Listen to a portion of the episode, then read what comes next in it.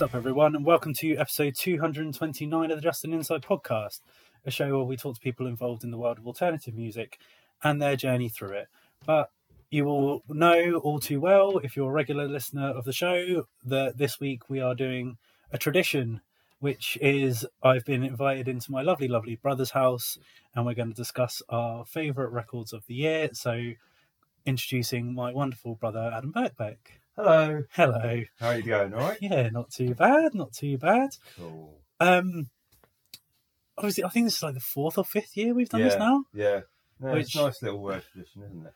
and um, actually getting it out before the end of the year as well. Because I think last year I had to do it in January because just times of when we actually recorded Yeah. didn't work out and shit. That's cool. It gives like us enough time to let the year finish out properly, and we've got a, a good read of what we've. Yeah, yeah, next to start, definitely. you know? Um, but before we obviously get into all the records and everything, what, how was your 2022 like music wise? Like, not necessarily like in albums, but just in terms of like going to shows and things like that. Was there any particular highlights or anything? Um. Well, in terms of music, I think we've been spoiled again. Like I had a hard time on my list. Yeah, yeah. Um. Shows. Do you know what? I'm drawing a blank at the moment. Um. What? What? Been to quite a lot together, haven't we? Yeah, Outbreak. Outbreak, yeah, yeah. Outbreak was incredible, actually. I was really impressed with how like, well organised, like the whole, the whole um, mosh, golden mosh mo- police or whatever it was. mo- the golden mosh ticket. Um, but you know, we laughed at first, but it, it made sense. Yeah, yeah. It, really. Um, what else? What else was there? trying to think off the top of my head. Oh, um, Old Man was great. Yeah, that was. Finally, like I've been waiting to see that band since I was seriously like nineteen. Yeah, yeah. So that was awesome. It was good. It was good to hang out with them as well. I was going to say you got hard style. yeah. yeah, I can't. I can't really jog my memory. The most recent one I went to was. Um, oh no, I won't say actually because part of my list. Um, Fair how about yourself? Um, I think Outbreak was a as a clear highlight. Like finally seeing Drain, which was Mhm. fucking amazing. Seeing Ceremony again, and Oh, like they that speech from like Yeah. Anthony was just amazing. Yeah, goosebumps. Um, seeing Fiddlehead twice uh, was was pretty cool because obviously they have a very soft spot in my heart. Um, seeing Clipping, which was fucking insane because it was in a really small venue in Bristol, Mm. and you've got like a Broadway singer like just rapping it. I had a complete. I'll, I'll hold my hands up. I had a complete revelation on that recently. yeah, Because I, I, messaged you. Yeah, I yeah, had yeah. absolutely no fucking idea that was him. yeah, Yeah, yeah, it's like it's, something like that is usually something I'd like wouldn't slip by me. But yeah, yeah. Which really, like I, I said to you, I was like, I'm so surprised this isn't like on your radar. Um, what else has been? Oh, we mentioned it while we were having dinner, but Cold World End It. Like yeah. Cold World is a band that I've wanted to see for such a long time. Mm, So to finally see them was was really cool. yeah. Um, but yeah, I think like it's weird. I think because obviously this has been my first full year in Bristol, I've gone to a lot of like local shows as well. So I think for me, like the live experience has kind of outweighed the recorded stuff this year, just because there's been like little D- DIY shows which wouldn't have maybe kind of like ticked the box sort of thing, but because I was like surrounded by pals and it was just like a really fun show. Like it had like a lasting impact. Like um there's a band from Spain called Al- Algara, I think is how you pronounce it. Yeah. And the vocalist had like the smoothest moves I've ever seen and was just like really fun to watch. And then there was like another show, like in a like a basement show, um, of like a D beat band called Scarecrow, who I hadn't really heard of, but like my friend was putting it on, and they just fucking like for a DB band, they were just like the pinnacle of DB. They were just so good. Mm. So yeah, I think that's kind of been where where my sort of 2022 has been at for Nice. this year. I, I actually got the opportunity to play a show this year. You did first time in indeed. which went really well. Uh, we're called Bleeding More. Check us out. When we got Check us out. recordings.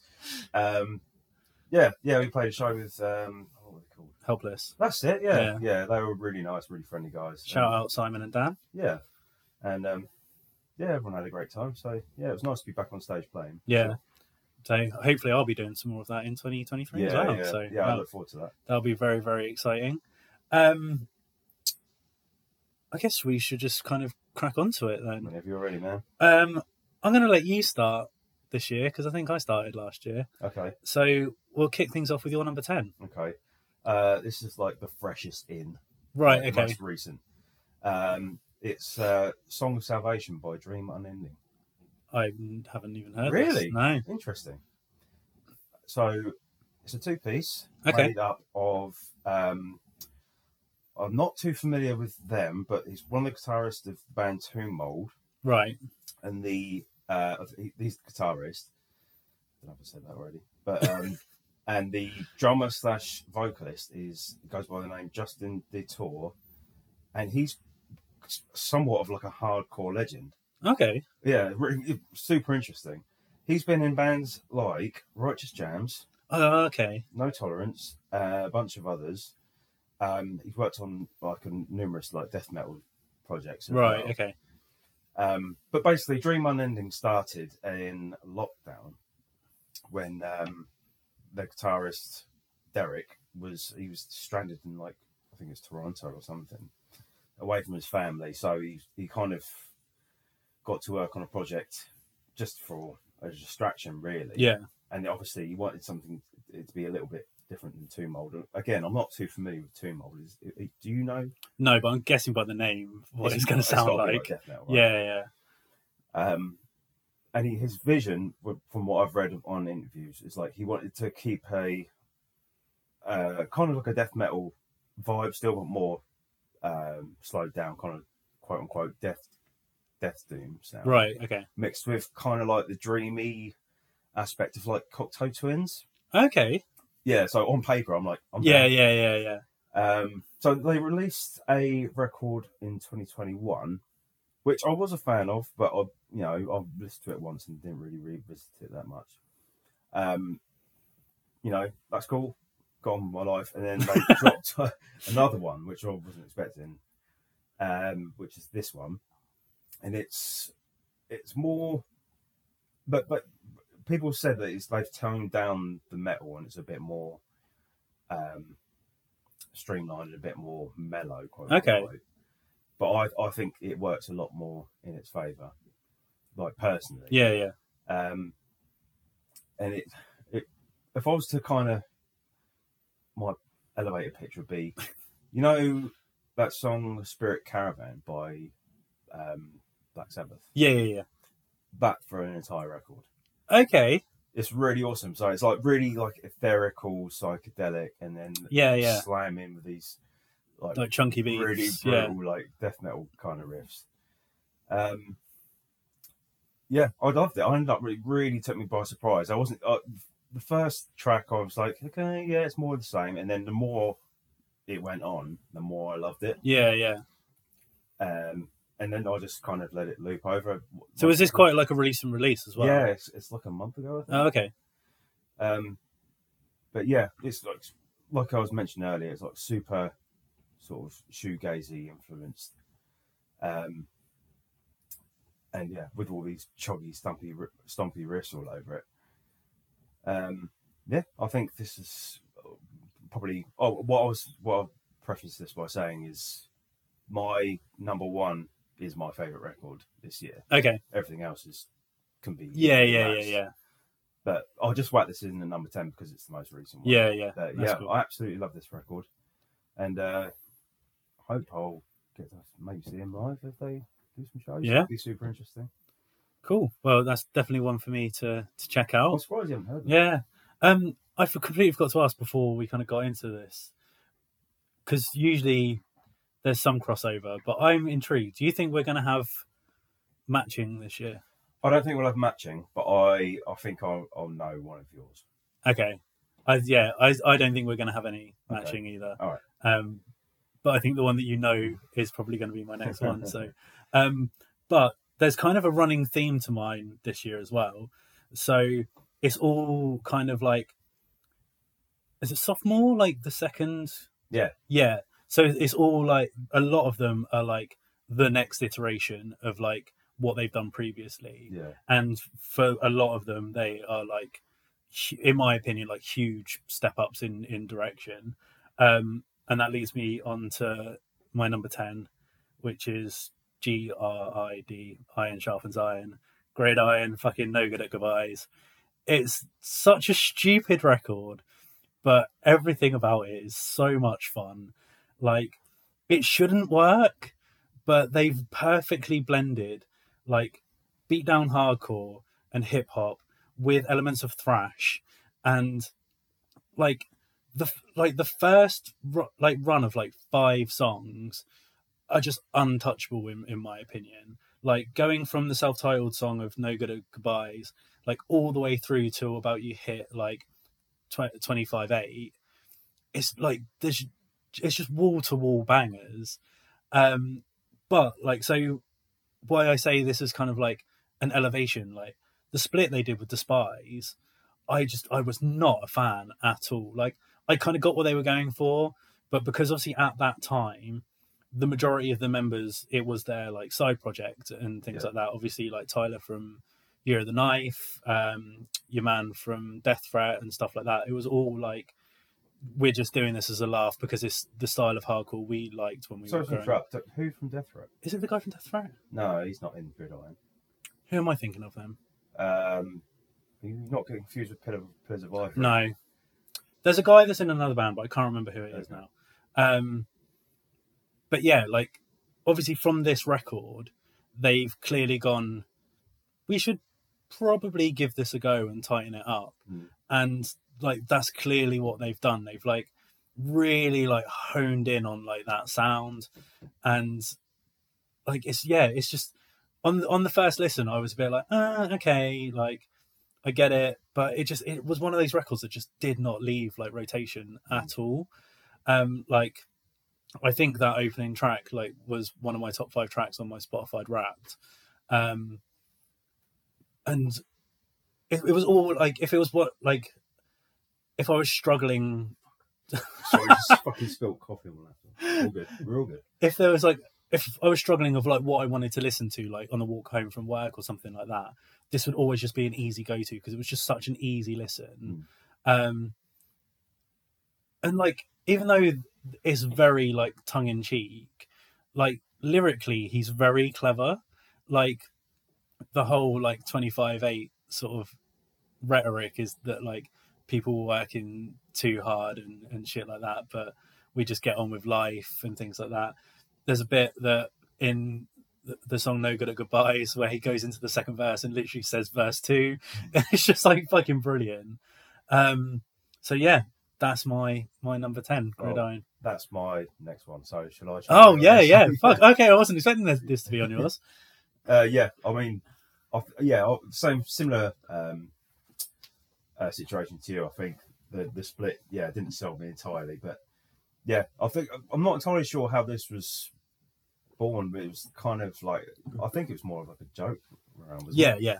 yeah. So they were just like, yeah, let's just let's just tighten all these songs up and just really give it a good go. And it's just, yeah, I absolutely love it. It's just like I said, it's it's marauderish over MCing. That's, yeah, what, that's yeah. what it is, isn't it? Um, this is kind of like my. I like to because I like to go for a run every now and again. It's like my get pumped. Yeah, yeah, yeah. Um, yeah, it's just. Yeah, it's just banger after banger, and it no skips. Yeah. love every second of it. I love all the little sort of uh, interludes and stuff, and uh, it's like twenty-two minutes long Yeah. just bang straight through that baby. And it's uh yeah, some of the guest spots as well. They got um Brody King from Yeah. God God's Hate and uh, the guy from Mindforce and the guy from Pain of Truth. And you notice he introduces them all. In Yeah, yeah, way. yeah. Um, I'm just gutted we didn't. We sh- what what we should have done. We could have done it in conjunction with this, and the fact that our picks are so close together. We should have both got the tracksuits as well. very, very true. Those tracksuits are fucking unreal.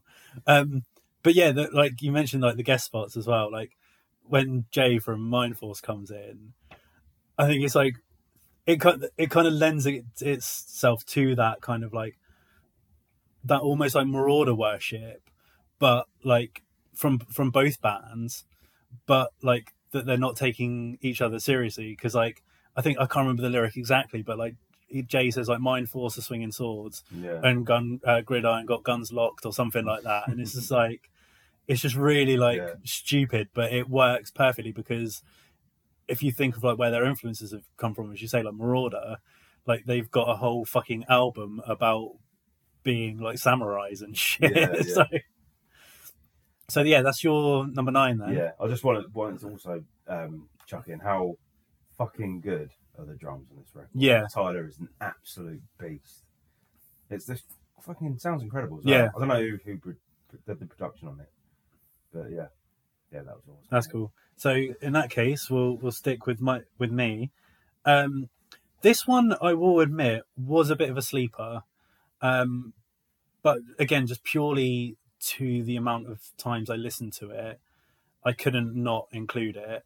Um, this is Orville Peck and Bronco. Mhm. Um, if anyone has listened to our albums of the year before, they know how much I fucking love Orville Peck. He is queer icon, like just fucking absolutely love everything he does. Um, and was really, really excited for this album because obviously he did. So Pony came out in 2019, I think it was. Yeah, I think so. Um, and then obviously, like through lockdown, released the EP Show Pony, which he was kind of already like. Obviously, he's already got the country influence there, um, but Show Pony was showing more of that. Like he even had a fucking song with Shania Twain, which like forgot about that. says everything. Um, so when Bronco came out, I was like, okay, he's kind of had like he's had his like flirt with traditional like country music and i was kind of hoping he was going to kind of go back to the more like sad boy shoegazy sort of stuff um and then it came on and it was very country and i was like oh no am i am i going to fall out of love here Mm. and on on the f- first couple of listens, it just did not grab me at all.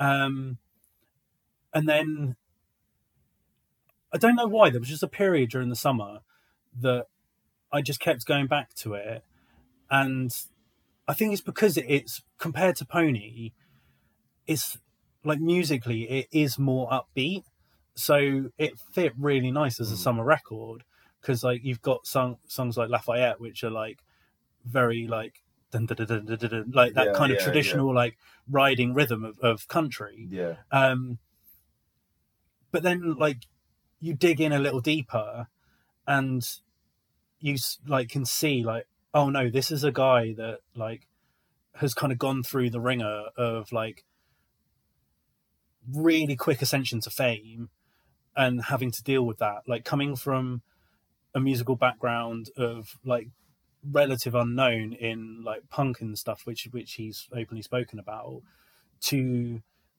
being like a celebrity judge on fucking RuPaul's drag race that.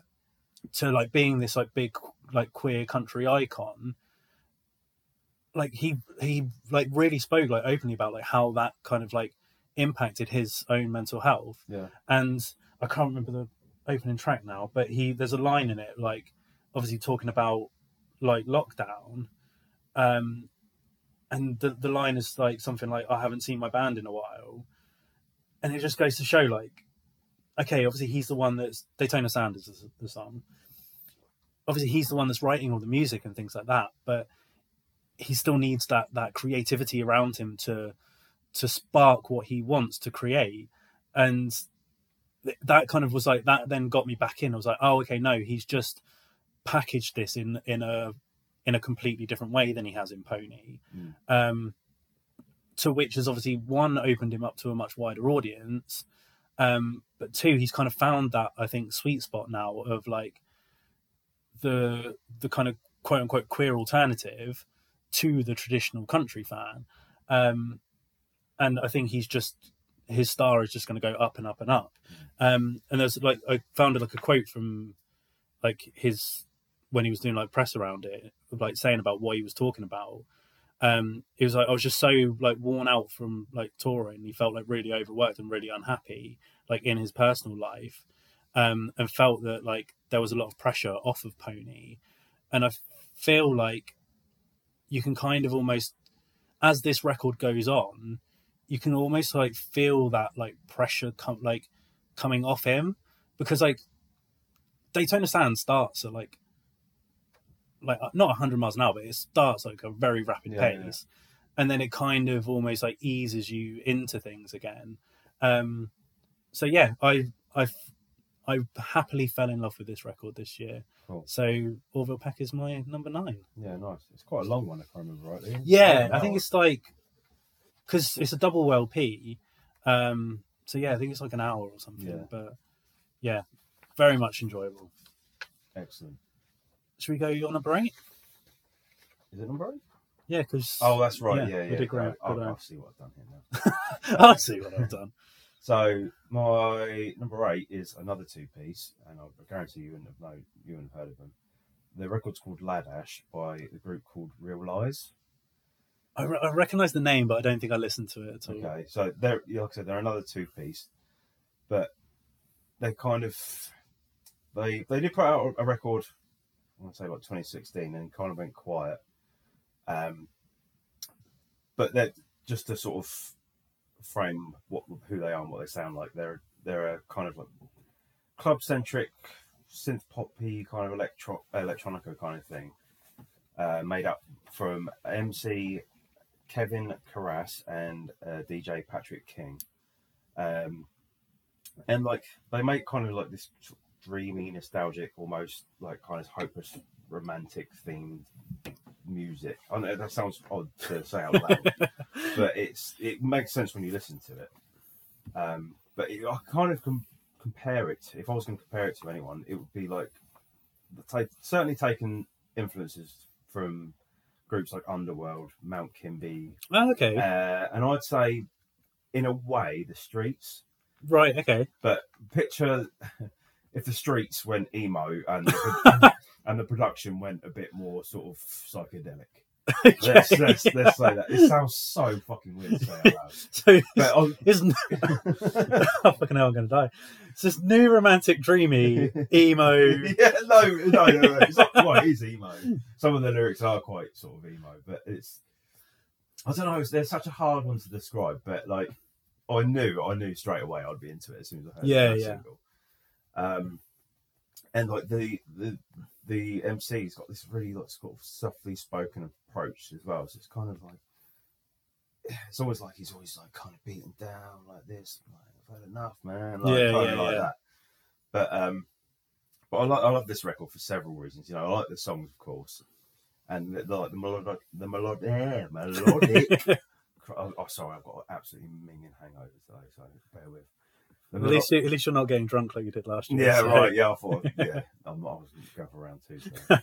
uh, melodic soundscapey production, accompanied by like this kind of, kind of like foot stompingly, fist pumpingly, sort of bouncy club anthem. Yeah, yeah.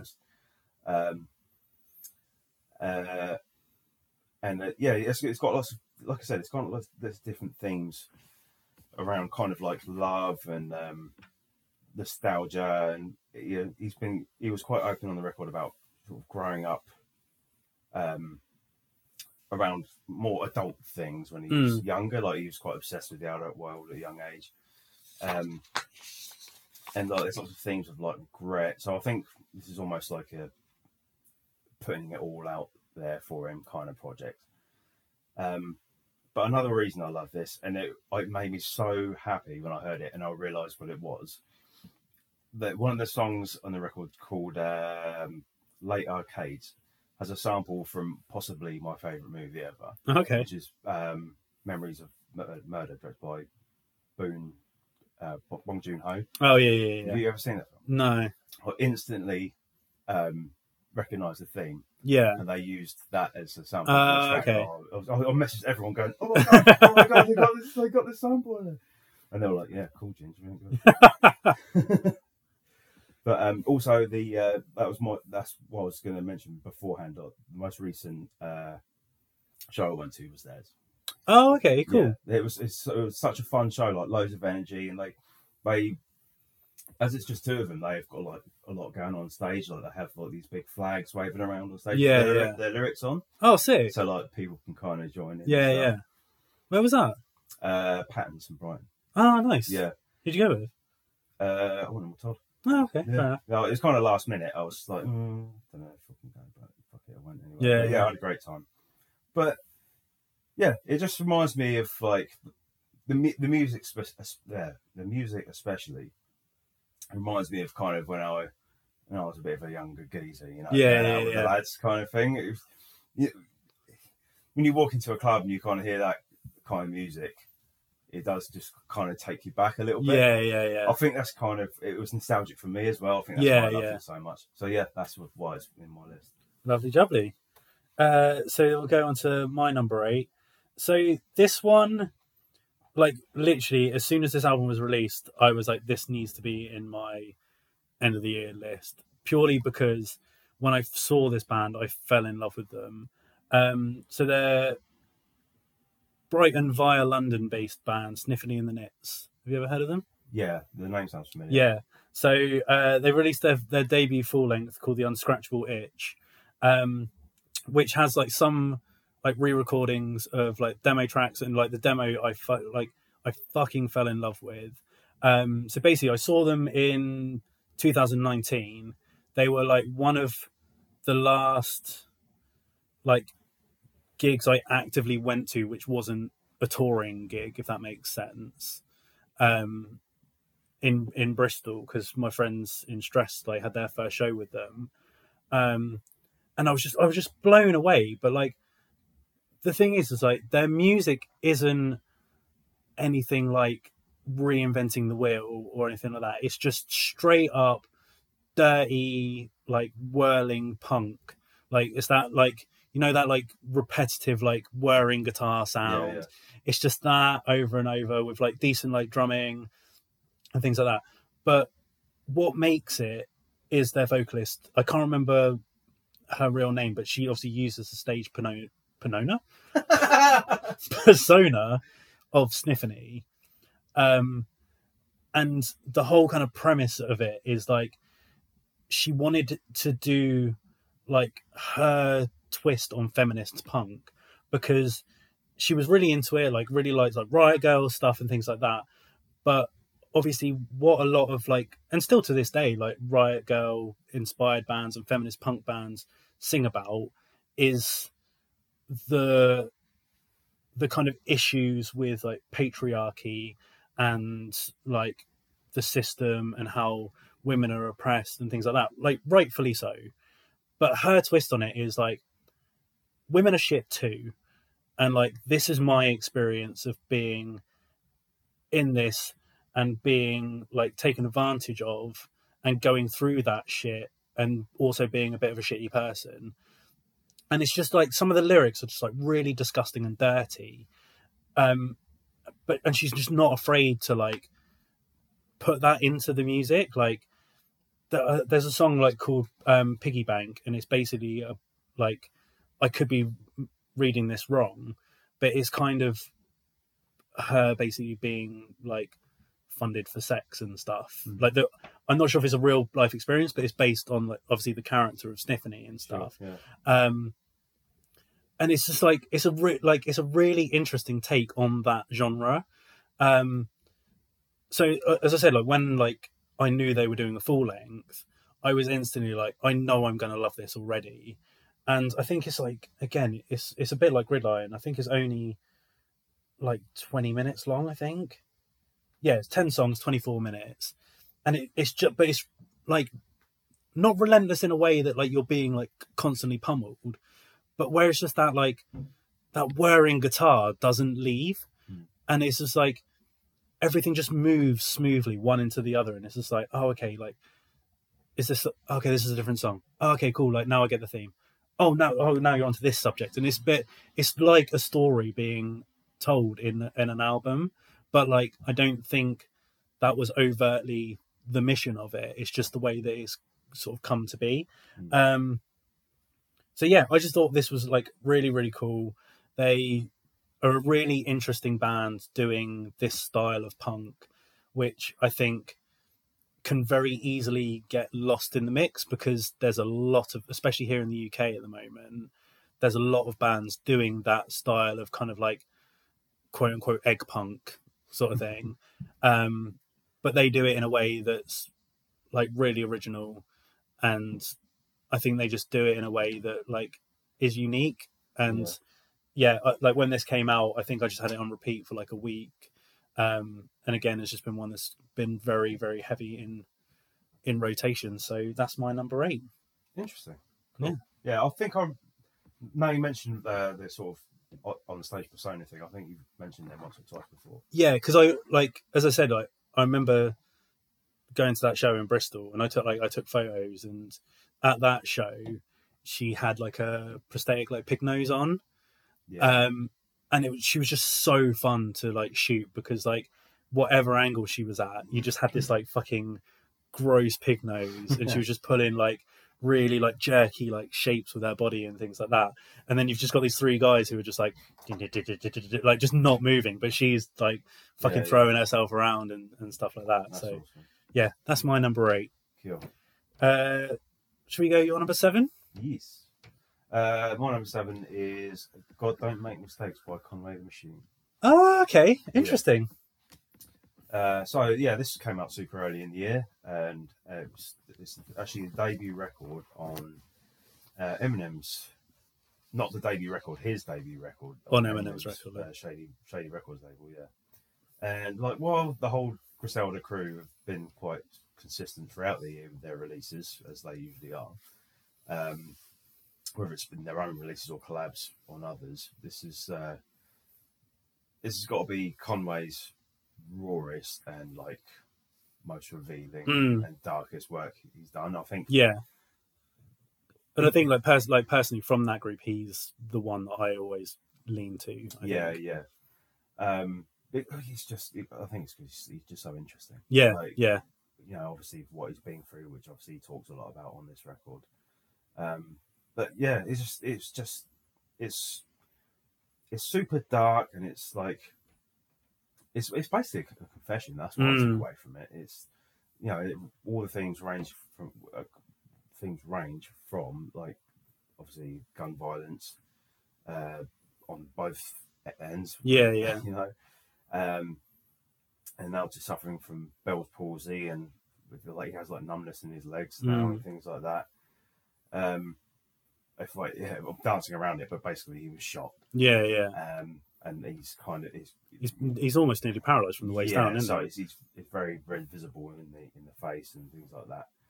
But you know, obviously this, this it doesn't hinder his his ability and his talent, and you know, and he's very open about all that, and he talks about where it's led to, you know, you know where it's brought him in his life. Right, so obviously he's rose to fame quite considerably now, and he talks about you know, even though he's been through what he's been through, and he's this massive uh, hip hop artist, Mm. and people he's you know hasn't seen or spoke to in years sort of come around and say you know you know how's it going? Yeah, You know, yeah. Mind uh, helping a brother out? Yeah, sort of yeah. like, dude, you haven't spoke to me in years, and I've you know I've been fucking shot for fuck's sake. Yeah. like now he's coming around, and um. Also, his, his mum, oh, his mum's on this record as well. On the very last, Oh track. shit! Yeah, yeah. Uh, that's that is heartbreaking Yeah. because he's you know basically talking about losing her son or, or potentially losing her son. Yeah. And something else he reveals in this record is that he lost his son himself. Yeah. So you know, like like I said, it's just a huge like kind of open book for what he's been going through.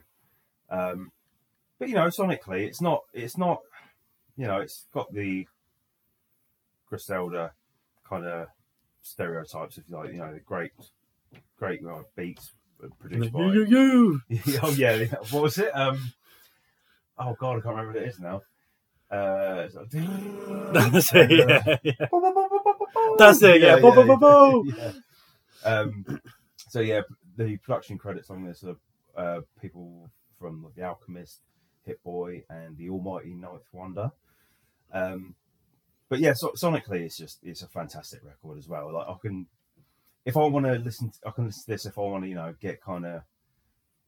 Kind of story time for myself, or I can Yeah. just put it on in the background. Yeah, yeah, yeah.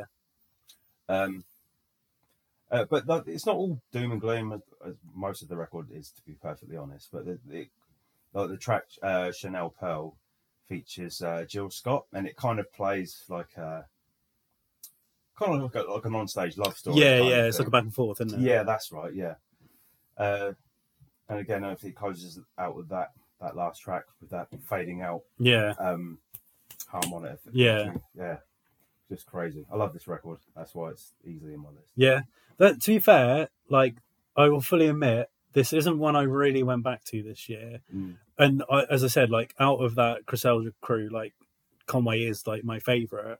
Um, but I remember like when I listened to it, like the first couple of times, I was like, "Oh, this is like this is interesting." Mm. Because I, I don't know whether it was because he'd gone on to like Eminem's label that he felt he had a bigger platform, so therefore wanted to kind of almost, as you say, like that almost confession, like because obviously there'll be people who this is their first introduction to to him, so I don't know if he wanted to do it as like this is me, I'm putting everything to like bearing all sort of thing.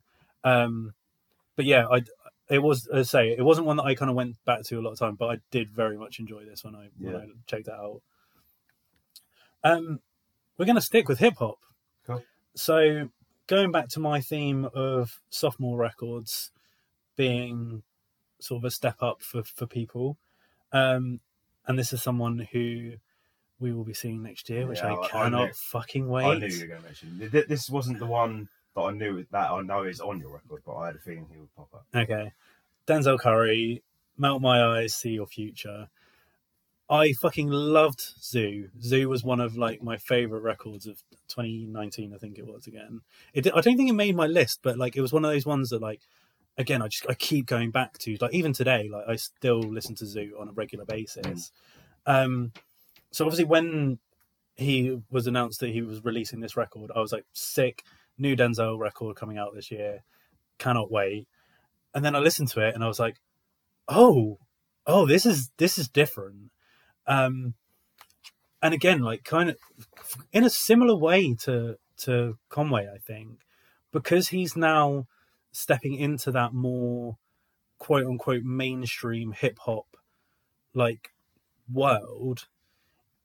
This is kind of his like reintroduction, I think. Um, and he's he's kind of just been like I want to do very good melodic hip hop that has a story to be told, but isn't being sort of lost in the mix of of shit, basically. And like he talks about sort of like again like how it's kind of like a metaphor for how he like similar to Orville Peck, like that kind of raise to raise rise to fame, Mm. like how his music is now like kind of a metaphor for Denzel the performer and Denzel the person, um, and I think that really comes across in this in this record because it is like his. I hate using the term, but his flow is like, in my opinion, like flawless. Mm. But because, like, compared to Zuu, where like the beats and rhythm are a lot more like punchier and like driving throughout it, that kind of makes his lyricism more aggressive whereas in melt my eyes everything is like chill and calm down and you've almost kind of got to like lean in and listen to what he's saying. Um and kind of like what you were saying like the story time element to it. Mm. like this is very much like for me an album that i can just put on and be like okay i can just listen to denzel nicely in the background Yeah, and yeah. he's going to take me on the on the journey. Um like the the track walking i think is a masterpiece. Stellar, stellar It's- track. is so good.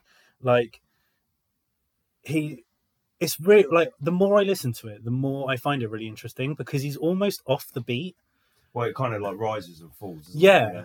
um which like obviously i don't i can't rap for shit so i don't know like how you ever tried?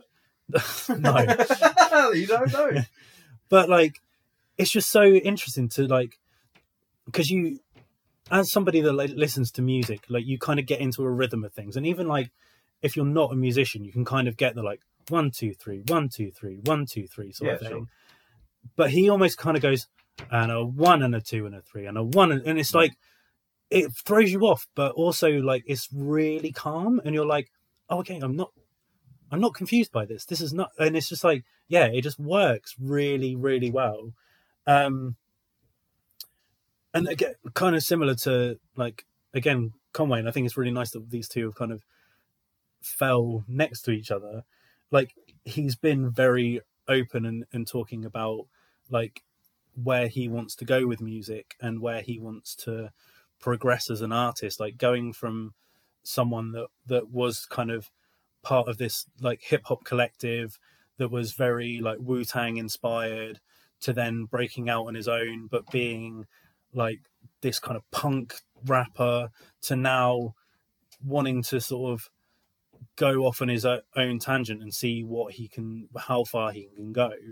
Um, and I think we're seeing more and more of like the quote unquote like DIY rappers like taking that approach. Like I think one person actually who we didn't mention that we saw this year was JPEG Mafia Oh yeah, of course. and I think like they them two are very much in a in that similar lane as like they both started off just doing what the fuck they wanted to, and now they've got a collective audience that is a bit more commercial, so to say, but they're still going to do it their way. They're not going to just chase the money and things like that. And I think like this, it's all like this almost feels like a love letter to hip hop, and I think that's what I really really like about it. Yeah. Um, so yeah, that's my number seven. Nice. Uh, so I'll tell you what, we'll flip it when we get to number five. So we'll stick with your number six for the minute. Okay, cool. Um, this was a dead easy one. Mystic Sisters by City of Caterpillar. Okay, cool. Uh, yeah, so what? First record in like twenty years. Yeah, yeah, yeah. Like, and oh, well, it's not only the se- uh, first record in twenty years, but it's their second ever. Is it? Yeah. So they did the debut. They Yeah. did like a um, uh, split, I think, and maybe an EP. Oh, maybe I'm getting the EP. Yeah, yeah, yeah. 'cause Yeah, the EP was the self-titled, wasn't it? Yeah. Um, yes. Yeah, I think so. Um, obviously, way back when, when the first record came out, I was only I was still a young whippersnapper. um, but it had a massive influence. You know, you know, I was just entering into getting into screamo at that Yeah. point. So, and even just hearing that they'd formed, you know, it was members of Page Ninety Nine and Darkest Hour. yeah, like, yeah, Stamp approval. yeah, yeah, Um, yeah, they formed like a, a post rock influenced screamo band. yeah. Who's not here? um, so yeah, so that came out in oh, God, it's like mid nineties, wasn't it? yeah, yeah, and then they did that uh, EP in 2017, yeah, yeah, um, which I listened to to death. Actually, I love those two tracks. Uh, but that sort of um, came about when they started getting on the gig circuit again, like doing a couple of festivals. Yeah, like yeah. that. And then obviously everything went quiet again. And then they later this year they sort of surprise dropped a new single. yeah, Like, here's a new single, and we signed to Relapse Records. yeah. Just fucking yeah, wild. yeah. Um, all right. Yeah. shock you a bit too much. Yeah, too much.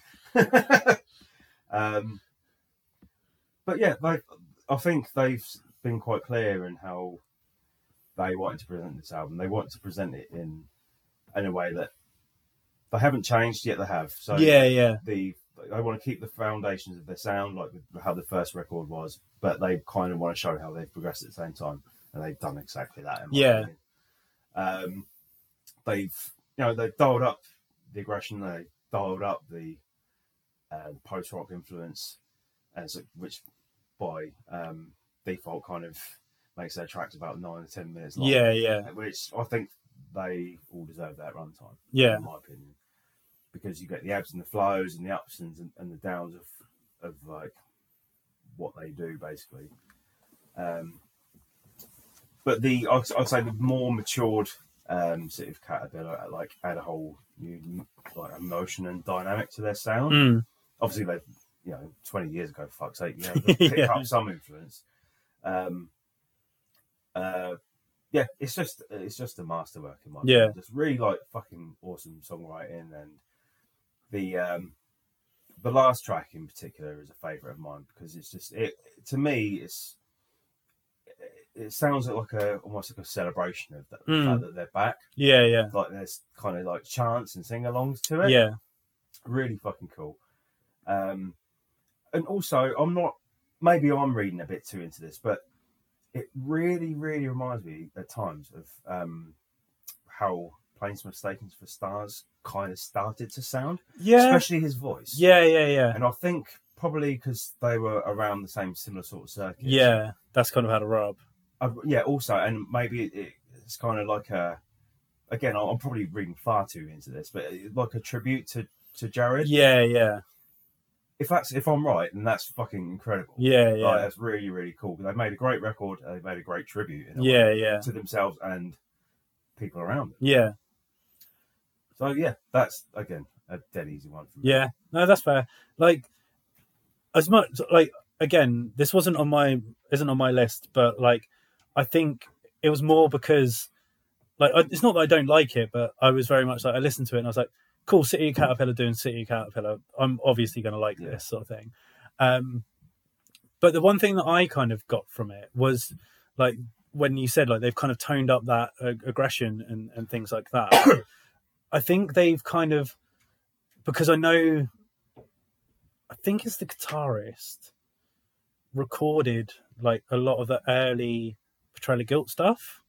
All right. Um, and like you can you can almost hear like if Portrayal of Guilt hadn't lent more into like the black metal side of things, Hmm. like this City of Caterpillar record is potentially where if if Portrayal of Guilt have, had stuck down the screamo line, Mm. this is where they could have potentially Yeah, gone Yeah. I um, which I thought I find really interesting because obviously, like at one point, like Matt Ki- King, obviously from Portrayal of Guilt, idolized City of Caterpillar, and now they're almost peers, and it's really Mm, interesting to see yeah. like, or like the quote unquote old guard being like, "You've done a good job. We're gonna now take that and and do our thing," sort of thing. yeah. Um, but yeah, a, a very stellar record, but as I say, just not not on my list. Just as a little side note, you, I, I noticed the tour package for for them is is obviously City of Caterpillar and uh, Slow Fire Pistol. Oh, Oh, imagine it. fucking hell. Yeah. Oh, it's just every time I think of Slow Fire Pistol, I just want Foundation back though. Are you um? Are you, is it fluff? Is there fluff next year? There is, but they haven't. They've announced the dates, but they haven't announced any. Guarantee you'll see them. See, I don't because they played it the first year I went. So What City of Caterpillar? yeah, Oh, okay. Cool. um, so so that was around like the the 2017 oh, that's right. EP, okay, yeah, yeah, yeah. yeah. Okay. Um, so I don't know. They they could do, but yeah. I'm not sure. We'll wait and see. yeah. Um, cool. Right. So my number six is kind of the opposite of Sniffany and the Nits in a way. Um, and again, this is a band that like I really fell in love with this year and had never heard of before. Uh, so they're called Life is Beautiful or Lib, um, and the album's called Men's Health. They're like a fastcore power violence band, um, but everything that they sing about is about men's health and like dealing with mental health and how being a musician can be beneficial but also be a crutch and things like that. But they do it in such a succinct way of like blasting through these like minute long songs and you're just like oh fuck that's just punched me in the gut but i need more of it sort of thing.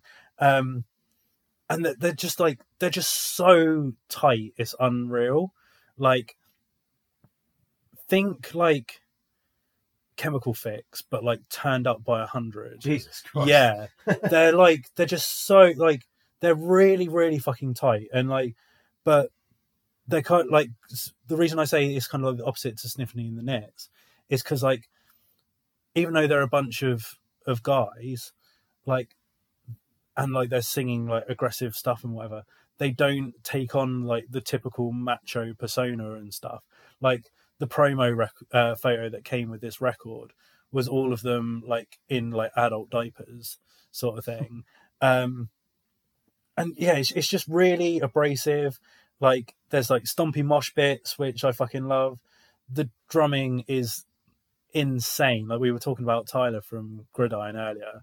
That like this is just unparalleled. Like it's, it is the antithesis of fast low, but like it's it's done really well. Um, it is, yeah. Um, but like as I say, like they don't they don't like sacrifice the music for their message sort of thing. So Yeah. like even though they're playing like as I say like really fast and stuff, they they don't like come away from that message of like what they want to talk about. Yeah. Um, and they did like they did an interview um, with Cult Nation, um, um, and they said like, oh no, so, so this was like an album like an album review, and they put it's like it's both impressively vulnerable but immensely powerful. It's like a dragon showing its soft underbelly and daring you to attempt to tickle it, which I think is like perfect. yeah. Yeah. Um, but yeah, this was just like, again, it's, it's such a short album, but like from the off to the end, it's just punching you in the face, but also like giving you a hug, and it's like, it's just, a, What a juxtaposition. I know, and it, but like, and I think in a in a time where like there's a lot of sort of still a lot of toxic masculinity and hardcore and and stuff like that like for a band to overtly like say in the face like no we won't stand for this like it's all well and good like bands on on stage saying it and things but n- maybe not acting on it but this is a band that have like said like no this is our our mission statement we won't stand for like people spin kicking people stood at the side of the, fucking pit and crowd killing and all this shit Yeah. so it's like it's really refreshing to see that come from a band from from that. So yeah, that's my number six. So Lib Men's Health. Cool. Yeah, I'm definitely checking that out. Cool. Um, so yeah, I said we'll swap it around at the halfway point. Right. So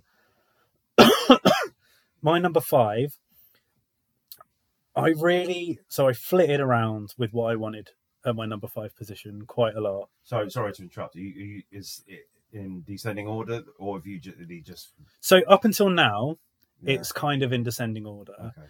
and then from four four till three, no, four till two, are kind of just like whatever, Whatever, yeah. and then number one is Is your favourite? yeah. Yeah. Same. Okay. Cool. Um, but yeah, so like because I kind of, as I said, I kind of gone in descending order. This this fifth spot was one that I was very, like, oh, there's a couple of albums I could put there, and I had put something else there, but then I changed it out. And I think what the final like decision was was actually the drive back home because I listened to it then. I was like, no, this this needs to go in because Mhm. like I've listened to it so much since it came out. Um, it's the album uh, "We're Not Here to Be Loved" by Fleshwater. Fleshwater. I'm trying to. Is that that's not the vein? Oh, it is. Yeah. Okay. Cool. So it's members of Veins, like post-hardcore emo side project. Um, I will be completely honest. I wasn't really aware. I knew that they'd done a side project, but I'd never really checked it out. Um, Yeah. because they did a demo, I think it was in 2018, 2019. Mhm. Um, and just, yeah, just never really kind of gave it the time of day because it just wasn't on my radar. Um, and then I saw that they signed for this record, they signed to Closed Casket. Mm. Um, so I was like, oh, okay, like interesting. But the thing that like really threw me was the artwork. So the artwork is like just a black background, and then the name Fleshwater in almost like kind of like different color crayons, Yeah. and then there's just big fucking yellow duck. It, I, I want to say that's it's obviously a big influence on him, but that's super grunge. Yeah, yeah, Like, it reminded me of like a like a old Silverchair. yeah, cover. yeah, and that's like that's very much them Yeah. like wearing their influences yeah, on yeah. the sleeve. Um, and yeah, like this should for me like obviously I know there are people that were fans of this band because like of who the members are and things. Um, but for me, this kind of came a little bit out of left field, but I just absolutely fell in love with it. Like the the songs are really like hooky and catchy. Um, there's like nods to sort of like bands like Balance and Composure. Like there's um, so like nods to um like Slowdive Mhm. there's nods to fucking like you should say like silverchair and things like that um but what i think is really interesting I, I, I can't remember their name now but obviously so it's the vocalist from Vein and one of the other members Mhm. but he's obviously not the lead vocalist it's a it's a it's a woman Yeah. um and she really drives this record Mhm. um and there's a track that i'm just going to quickly try and find the name of because i'm an idiot and didn't put it in my notes Uh, what one thing I did notice was how how vain it is. yeah but that's the thing like Super vain. like so yeah the, the track is called um the razor's apple and it's almost kind of starts off with this like really like cough. with a cough yeah with like a really like wearing sort of like indie riff Yeah. but when it gets to the heavy bit it's almost like a vein breakdown. Yeah. and like it's really clever how they've kind of meshed the two styles together but has this like the anchor of the the woman's vocals like running throughout. So it's never like it's never like oh this is a weird juxtaposition and i'm kind of taken out of the moment.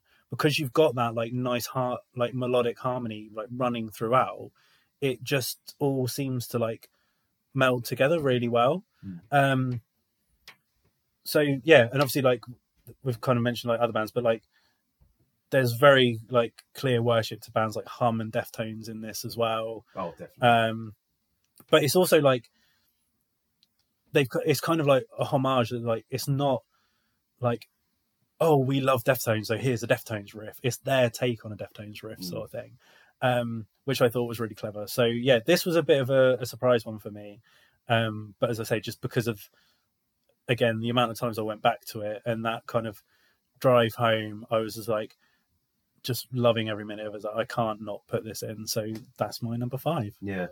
So that's like I think that's co- collectively between Vein's members. Well, no, not collectively. Kind of all together, they've got two other bands other than Vein. What's the other ones? Living Weapon. I had no idea that was members of Vein. Yeah. Well, it basically it was it was two of them and two members from Vomit Forth. Right. But I think from like recent videos I've seen them playing live, it's it is Vein. Oh, okay. It's like so the the bass the bassist does the vocals Yeah. and the drummer's still the drummer, obviously, and then I think the bass and guitarist the what they do in Vein. Yeah, it's yeah. basically Vein Mark Two. Mark II, yeah, yeah. But Living Weapon are fucking sick. Yeah, yeah. I didn't, but I did just say I didn't realize it was members of Vein. Yeah, Oh. I, lo- I love that band. I can't wait for a full length. yeah, yeah. Cool. So, uh, what's your number five? My number five is Quiet the Room by Skullcrusher. Oh, okay, cool. Yeah, so Skullcrusher, aka Helen Ballentine, um, doing releases since 2020, but only little in drips and drabs, Mhm. little EPs, and it's not till this until this year we've finally got a full length. Um, and I just, you know, I, I'm a sucker for this kind of stuff. Yeah, yeah. Like ambient folk. With, you know, it's just it's subtle, it's minimalist, but it, it's you if the songwriting is done right, it just really works and it just clicks so well. Yeah, And that, like, I think out of a lot of these, you know, indie ambient folk is kind of like an overly satirized Oh, yeah, yeah, yeah. thing at the moment. I think, you, know, with your, your Phoebe Bridgers, etc., etc., Yeah. I think everyone's just trying to jump on that. and that's the thing. You need to have something like, if if you're not at the like level of a of a free Phoebe Bridgers sort of Mm. thing, you need to have something like really stand outish to make you stand out from the Yes. crowd. Yeah, so I think like so Skullcrusher's USP is kind of like here's these songs and then just you know, you you'll, you'll face value you'll just get like a really like well written folk song and then it will just descend into complete bliss. Yeah, yeah, Like that's that's basically the format for all these songs on this record, and I'm I'm, I'm super here for it. And like, like the track uh, "Lullaby" in February is basically like it's just one really like sort of serene little riff, and then out of nowhere you will just get swallowed by this massive drone, yeah, yeah. like really like proper like sono esque drone really fucking cool. Um, yeah, like I just again, again I'll throw this, I'll throw this off. Throw this off. throw it on any time. Yeah. you know, it's just, if I, it's, it is a little bit of a default album for me. Yeah, I know we keep talking about default albums, but oh, that's the whole point of this list, though, yeah, really, I isn't it? guess. But um, yeah, it's just like I'm I'm I'm, I'm in love with like groups like Grouper and um, well, not groups, but uh, Elliott Smith and Nick Drake. That kind Yeah, of, yeah, So they're obviously influences, and she there's even a track. One of her songs is called "Song for Nick Drake." So right. figure. Um, yeah, I'll, I'll always love this kind of stuff, and I was always I was super looking forward to this record because, like I said, since 2020 we haven't had a proper full length, so I think it was kind of written in stone. It's Yeah, yeah. on my list, and I will be seeing them live in February. So Nice. Yeah. Where's that? Uh, Brighton again. Oh, sick. Yeah. Um, I also love the fact that they're named Skullcrusher. Yeah, because great, like the music obviously has Yeah. like no relevance to it. It's like the, the aesthetic is kind of a little bit metal as well. yeah, yeah, yeah. yeah. Which is very, very cool. Mm. Lovely. Um, right. So as I said, so my next kind of run, so like four, three, and 2 Mhm. can kind of be intermingled because they were all records that, like, again, I went back to on a regular basis. They were always going to be the top end of my albums of the year. Um, so take it as you will. Um, but for for ref- reference, that's the wrong phrasing. For for the point of this list, at number four, I've put, uh, and again, it's going back to that theme of of sophomore records. Uh, Chat Pile, God's Country. Oh, I thought this would come up somewhere. Um, admittedly, I had no really re- like previous connection with Chat Pile. I knew Yeah, they were a band, um, but I never really listened. I always listened get confused with the band Pile, Yeah, yeah, who I who I love. Yeah. like, it's just yeah, you just add chat on the phone. yeah. um, but I'd seen like a few friends like posting this around, like album of the year candidate, all this sort of stuff. I was like, okay, I need to check this out, and I I just I was not expecting Same. what it was. Same. It was so like jarring and abrasive and like uncomfortable, but you kind of almost felt like you needed to go in on it. Mm. Like it, like it's te- it's a terrifying album.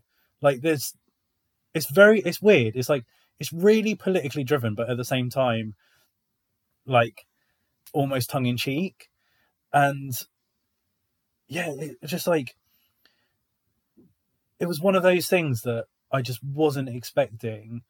And the more I kind of delved into it, and I more more I delved into them as a band, I was like, this is so interesting that they're like doing stuff of this genre, and like I think like it might have been like our friends at the heaviest podcast maybe mentioned it like on their album review of this.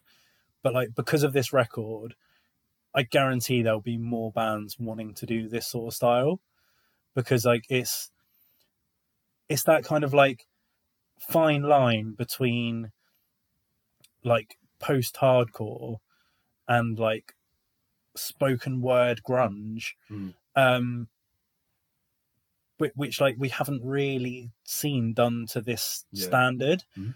um so this, i guarantee like in two three years time we're going to see like a wave of bands who have been influenced by chat pile specifically 100%. um the song why Yeah, just yeah. It should be played everywhere. yeah and I, I think like it was even in like either like the guardian or the telegraph's Oh, really? like top songs or something like that Yeah, awesome. um which is fucking wild but like just that that like like really like dull drumming and him just basically questioning society Yeah. and like the homeless state of really homelessness simple way. yeah it's and it's so simple and it's, but it's so effective and like you can't help but being like yeah why Yeah, Like, yeah. mean, why didn't I think of that? yeah and it's just like it's such like again it's such a simple song yeah. but it works like so well Mm. um i think they are playing it next year but this is definitely a band that i can see like being at home at like roadburn or, or Oh, something yeah, like that definitely. um and i hope that if they are playing it, which I kind of I think they are, that they're going to be touring around it because I'd be really interested to see how this transfers live Mm. because part of me thinks it will be chaotic as fuck, but but the other part of me thinks it will be like just like you just soak it in. So yeah, I'd be really really interested to see how this is transferred live. But yeah, this completely completely blew my socks off. Um, I think like on the day I listened to it, I listened to it like to and from work, and then like even on my lunch break as well. Like just because I was like, Nice. I can't get over how good this is. yeah, So yeah, that's my number four. Is uh, Chat Pile of God's Country. awesome. Yeah, I'm glad this came up. It's been on a lot of people's lists. Yeah, yeah. so. Cool. So where does that leave things? So you, uh, you're number four. On number four. Okay. Uh, my number four is All in a Dream by Praise. Oh, I completely forgot about this album. How dare you? It's because it came out like super early. Um, yeah, it did actually. Yeah, um, yeah, fucking love this band. Like first record since 2016, I think. Maybe an EP in between. Possibly? I don't think there don't was. Yeah. know. Yeah, but yes, I mean, I'm not.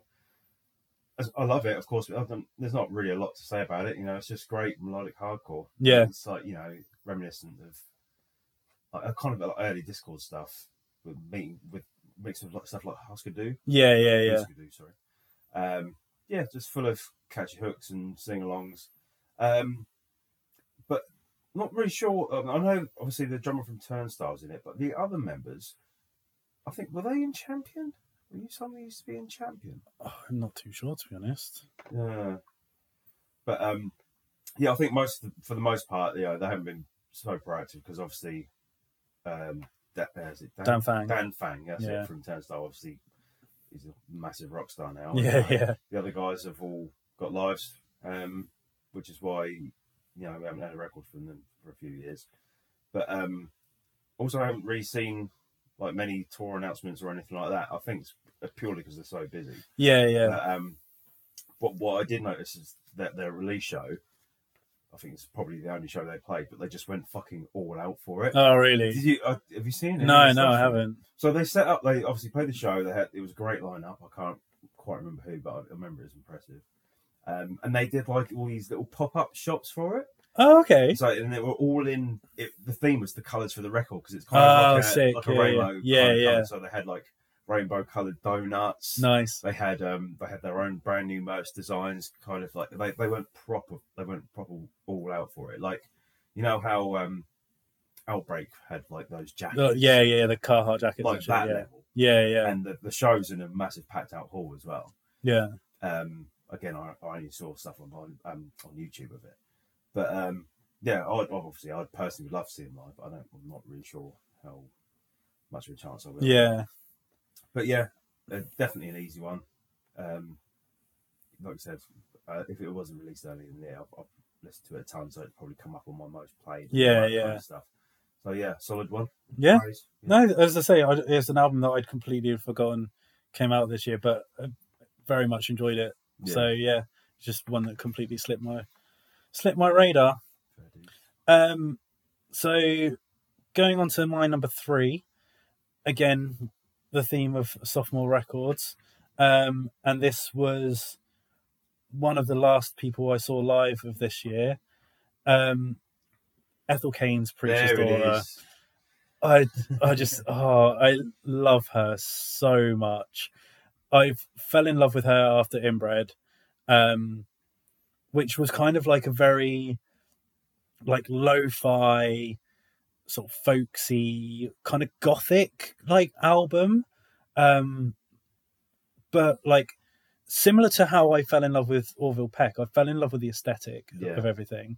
Um and she has this kind of like very like religious undertones to all of her her work and things like that. Um but then preacher's daughter she's like just gone full in on that. Um and it's a it's a concept record so the concept is the character of ethel cain um is in this like religious commune or like relig- like really yeah really religious like small You town drinking last night? uh, like small town America sort of thing. Um, and she just feels like the odd one out and things. So she flees, um, falls in love, and then eventually the person that she falls in love with murders her and eats her and Right. um, puts her in a freezer. And ha- that was the name of that was the name of her tour was Freezer Bride. Um, so Right. she like clearly thought like everything out, which I like really really appreciated. Yeah, yeah. Um, but like the way that this is structured as well, in terms of like telling that story, is just like genius in my opinion.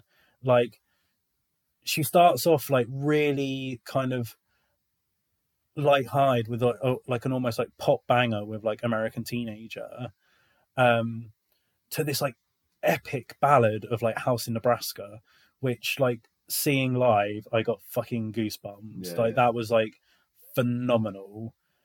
But then like obviously as the album takes like a darker turn, like her music does as well. Like there's bits where like kind of like what you were saying with like Skullcrusher.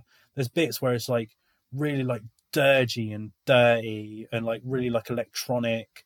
Um there's like one bit where there's almost like a deep like a doom riff in, in like one of the songs and Yeah, stuff yeah. um and it's it's just like so interesting like how you can follow this album sonically throughout the narrative um and like what i found like really interesting about seeing this live was i i had no sort of like gauge of what her fandom would be like or whatever Mm. but it was Oh, like huge. yeah she's literally like it was like watching like the next pop star Mm. which was insane there were people like throwing her flowers like giving her gifts Mm. and all this and it was like it was like i hadn't seen anything like that f- probably since i fucking saw taylor swift at the o2 Mhm. but this was at fucking haven so it was like half like well probably a third of the capacity of that. So it was just and like live she hits every note like spot on.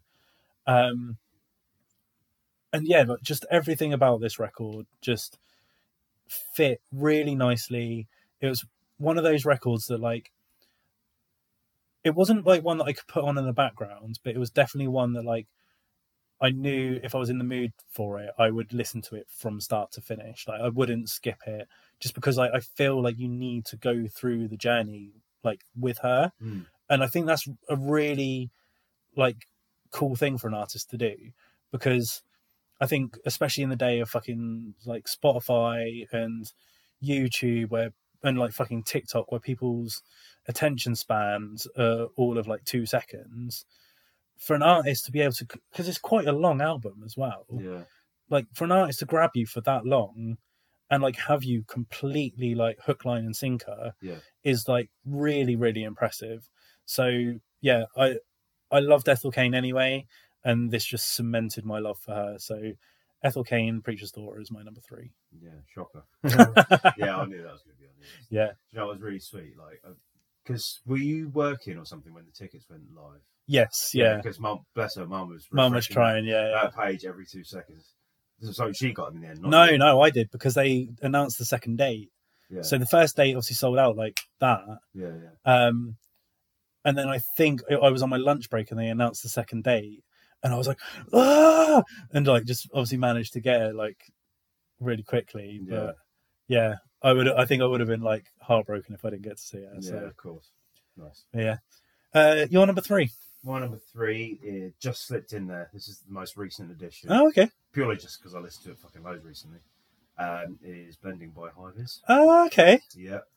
So up until this release, didn't really know a whole lot of, about them apart from the fact that most of them is it most of the members used to be in Dirty Money. I think it's just Graham and the guitarist, maybe Oh, okay.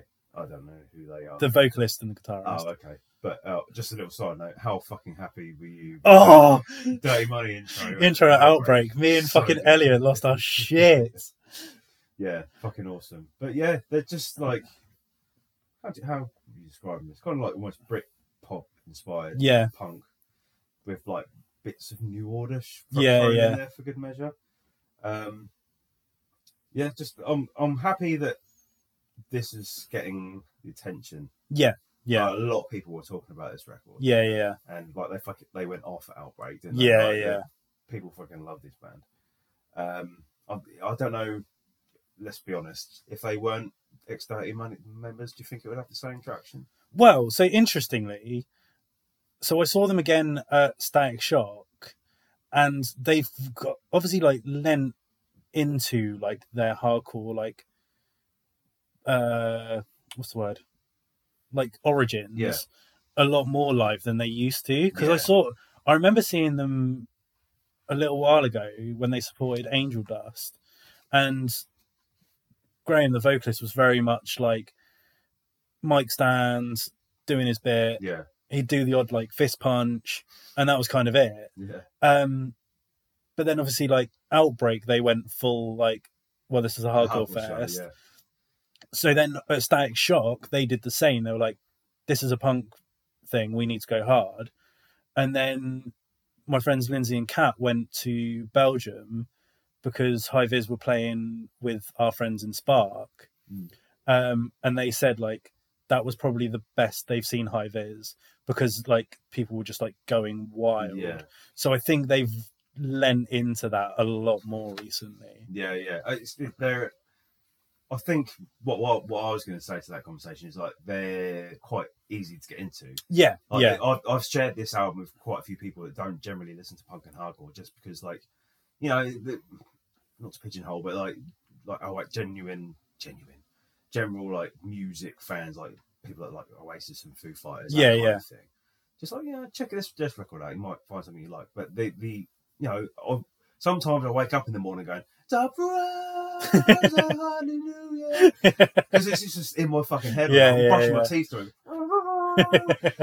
um, yeah, I'm just I- I'm just happy that it's like I said, it's getting the attention that it deserves, and it's found a nice little um, home on Dais Records. Yeah, yeah. that- that's perfect for them. yeah And and like you know, is it a debut? It is a debut. No, no, right? no. Oh, they've already got another. Record? yeah yeah yeah Oh, okay. I was just going to say if it's the debut, then you know they're starting on on a good trajectory. Yeah, yeah. But obviously, they're going to be fucking huge in no time. yeah But um, yeah, obviously we talked talking to you about them the other day. Hopefully, get to see him in Feb. February Yeah. again. So that'd be really fun. Um, Signature Brew. I'm interested in this place. it's a cool little venue Yeah. yeah so we i saw soul glo there Mm. um it, the the stage is like it's kind of like weirdly like boxed in um but yeah it's a cool little venue Yeah. Yeah. I'm looking forward to checking it out. yeah So, yeah, that's my number three. okay so my number two is high vis blending Ah, um, I was very similar to so as I said, I saw them many moons ago. I think like they just put the demo out when and they supported Angel Dust, and I was a bit like, uh, I'm- I'm not really feeling this sort of thing. Um, and I saw them a couple of times prior. Um, and then they released their first record, No Sense, No Feeling, um, which kind of like weirdly you saying about that, um, like singing the song over in your head. So the intro track on um, No Sense, No Feeling is a song called Choose to Lose. And the riff just goes, dan dan dan yeah, yeah. and literally when we were at static shock for the four days we were there that was just the earworm for everyone um so like they they've very much been a grower of a band for me because like off the, off that first record choose to lose is the song like the rest of it is okay but choose to lose is like the banger Yeah. Sorry Um, to interrupt. Come back to earworms because I've got something I was, I was going to mention earlier. I forgot to mention. Okay, Sorry, sorry, carry on. okay um and then obviously like they released the singles for this. So i think they released fever dream first and then trauma bonds. What, what a song. um and like yeah just off that i was like okay this is going to be interesting. And then similarly to the gridiron record it's one that i just keep going back to over and over and over again. Um i love how scouse graham is. Um but that also kind of like leans into that almost like britpop influence Hmm. because like the the music's not exactly like aggressive No. but like because of on this record. yeah, but because of his intonation, you kind of get that like I don't want to say like Liam and Noel Gallagher vibe, but there is that kind of like that um what's the word? Oh my god, what's the word? Like regional dialect, Yeah, like yeah. that really like makes this record like it um, it like really like elevates it in my opinion Yeah, like if this was like like a Brummie or like a Cockney Londoner, I don't think it would have the same effect. Yeah. Um, and like again, like he's talking about very difficult subjects, like trauma bonds. I think is is about like him losing like a really close friend Yeah. um and like there's like but even though it's like talking about tough subjects it feels like a really like hopeful record so it it doesn't feel like down in the dumps sort of Yeah. thing Okay, Um, 100%. which is really really cool um so yeah i like like you i just fucking love this record and yeah that Yeah. was that was my number two and as you say going to be seeing them again in february which Yeah, very much looking forward to right earworm Oh yes. What was the earworm for Outbreak? fucking hell One step closer, the the reach Yeah. What's, what's even funnier was um, how, remember how fucking hot our oh, uh, fucking airbnb, was. yeah We had the one fan, and it's the oscillator switch was just OSC. So it was like so funny. Yeah, that was that was it. but uh, on that point though they were very disappointing which I'm not really a fan anyway, to be honest. but, like that's the thing like mute like Don't on- have heart. but that's why i like them because they they're like it's Why almost do you like a band that's lesser off? but it's it's like it's like worship isn't it It so is, it is, yeah. but like they just can't do it live I did like that record that they put out though. That Yeah. But yeah because i saw them twice this year outbreak i thought they were pants Yeah. and then when they toured with magnitude magnitude fucking blew them off the fucking I'm stage not surprised. um so yeah you're number two. My number two is Heaven and Heaven is Here by Candy. Oh, okay. Okay. So I'm I'm taken by that it's not on your record. No. So what was your first impressions of this record? Um different and interesting. Mine were what have they done? like it was almost a bit too intense. Yeah. I was yeah. just like it was like fucking wow, Jesus, like relax. But they on a couple more listens it kind of it clicked what they were going for. Yeah, yeah. It was like this whole uh, like uh electronic. Well, I guess it is electronic at times. It's like industrial, sort of industrial. thing, yeah. That's the word. Sorry, thank you. Um, influence, but like, and everything else is ramped up to try and match that Yeah, intensity. Um, and yeah, I just I, I ended up loving it in the end. It was Yeah. it's, it's on my top 10 2022 list. Yeah. So yeah, I think it's it's it was a, it's an interesting one. This record, like, it, it is Candy at their core, isn't it? Yeah, With yeah. This new dynamic, and it works so fucking well. Yeah. I think Okay, question though. Is it a hardcore record? This is something else I was going to mention. So that it's on Relapse, yeah. right? yeah. So, but it it reminds me of old an old relapse release. So I'm talking like today is the day, Right, okay. like that kind of era, Yeah, yeah, yeah. like including like the production, Yeah. like. It reminds me, or kind of reminds me a little bit of like old Roadrunner death metal was a little bit. Yeah, well, yeah, like, yeah. the again more of the production, but it's got that rawness and roughness of like a old obituary record Yeah, yeah, I get that. old Napalm Death record. So that's this is the metal and hardcore side. Is that's where I'm putting that. Yeah, yeah, yeah. But as for a record, like the riffs are fucking harder. Yeah, yeah. The vocals are so much more aggressive. Yeah, they're fucking like Who terrifying. Went for it. Yeah. Um, only thing I'm can take or leave is the noise track. Yeah, yeah.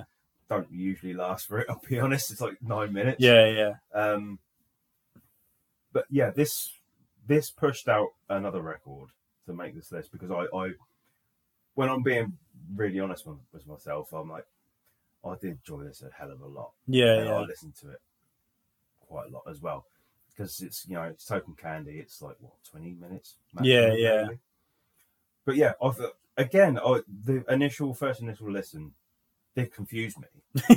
yeah, like I, but the single I was into, I was obviously excited for this record, but then I was, I don't know. I think remember when I first heard it, I must surprise, surprise. I was probably like hungover, and I was just like, "What the fuck is Yeah, going on?" yeah. Like, it's this is crazy.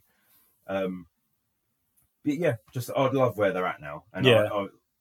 because some of the tour packages are quite interesting. If you've seen it, yeah, yeah, so, but but they've got like um electronic artists and stuff join them on Yeah. But they've also got like Bib, yeah, which makes complete fucking sense. Yeah, actually. yeah. Because like he's uh, like going back to the vocals, they've he's adopted this like delay pedal kind of thing, Yeah, which yeah. they they do, which makes it even more fucking terrifying. yeah, yeah. Um, yeah, can't wait to see him again. Yeah. hopefully. That's the thing. Like, like you can definitely see off the back of this record, like they're kind of on the like full of hell trajectory, sort of. yeah, sort a little thing. bit, yeah, Yeah. and also nice touch keeping in line with the um the theme, the artwork. Oh, like yeah, yeah, which is like keeping consistent throughout all their releases. No, the the title of the record and the record and the band name are never on the front cover. No, no. fucking awesome. yeah, Um, yeah, I fell in love with it, like in a really weird way. yeah. I thought it was fucking That's great. fair. um, right. Do you want to do honorable mentions before we do number ones, or do you want to do it afterwards? Whatever, man. Yeah, we can do. Okay. Well, I'm going to do one honorable mention now, and then we'll do it, do the rest of them afterwards. If Very that's specific, but yeah. well, so there's a reason why. so this honorable mention would have been my number one. The reason it's not is because it's an EP. Uh, is it Killing Place? No, Oh, okay. Gang called Speed. Fuck yeah! How did I forget that? that record has not left my fucking Yeah, yeah, yeah. ears. It's everything I love about hardcore. It's fun. It's ridiculous to the max, but also it has riffs. It has them calling their own band name several times.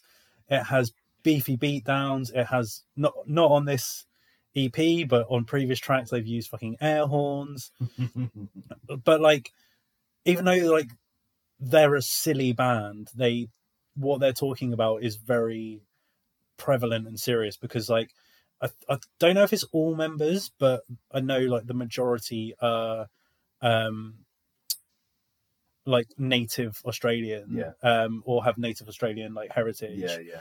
um so they they're basically like talking about how like australia has basically like dampened down like the culture of like um like the aborigines and Yeah. and stuff like that but they do it in such a way that like it's fun which like is a weird thing to Yeah, say but they, and honestly like this i think the ep is only like 10 15 minutes but it just goes so fucking hard Yeah. um like loads of people were basically saying like this is the best TUI record that TUI Yeah, didn't yeah. write sort of thing um and yeah i like i c- could not stop playing this like i think um not that nice and uh new toy were like two of my top five songs of the year um so yeah like if this was a full length it would have been my number one but yeah, they're fucking blowing up as well. Yeah. Like, they're, they're one of the biggest bands in hardcore. yeah yeah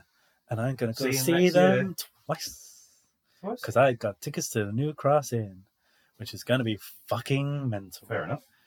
Um, but on that note, my actual number one is kind of adjacent, but not so much.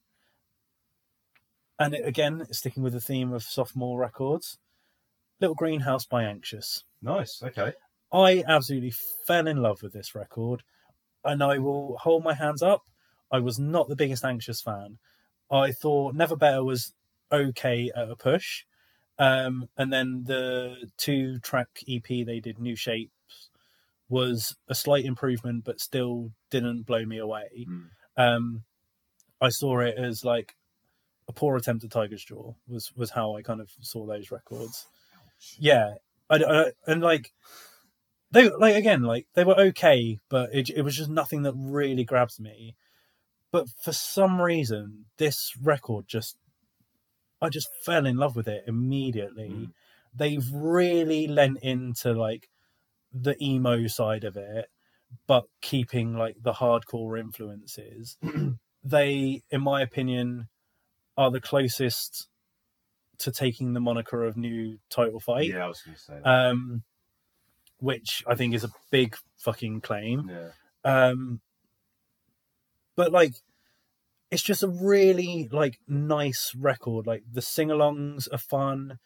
The the lyrics are, are like really clever, and like this is like there's also kind of like a part of nostalgia to this for me because like if this came out when I was like 15, 16, this would have been like my emo dream sort of thing. Yeah. Um. So like it was very much like a throwback in in that aspect. Why like I really loved it. Like the song "In April" is just again I think that was like one of my top songs of this year. It was one that just like when I saw them at Outbreak and then again um touring with uh Drug Church was like the banger Mm. because like they clearly know like they clearly know their audience now which i think is really interesting um and i think like you can see off the back of this record because obviously like anxious started almost as like a subsidiary of one step closer um but now the the vocalist of of anxious whose name i can't remember has kind of like taken this and run with it Mm. and I think that's really helped them because I think before it was just like a oh I'll I'll get to it like when I can, Yeah. but now he's put a like emphasis into it.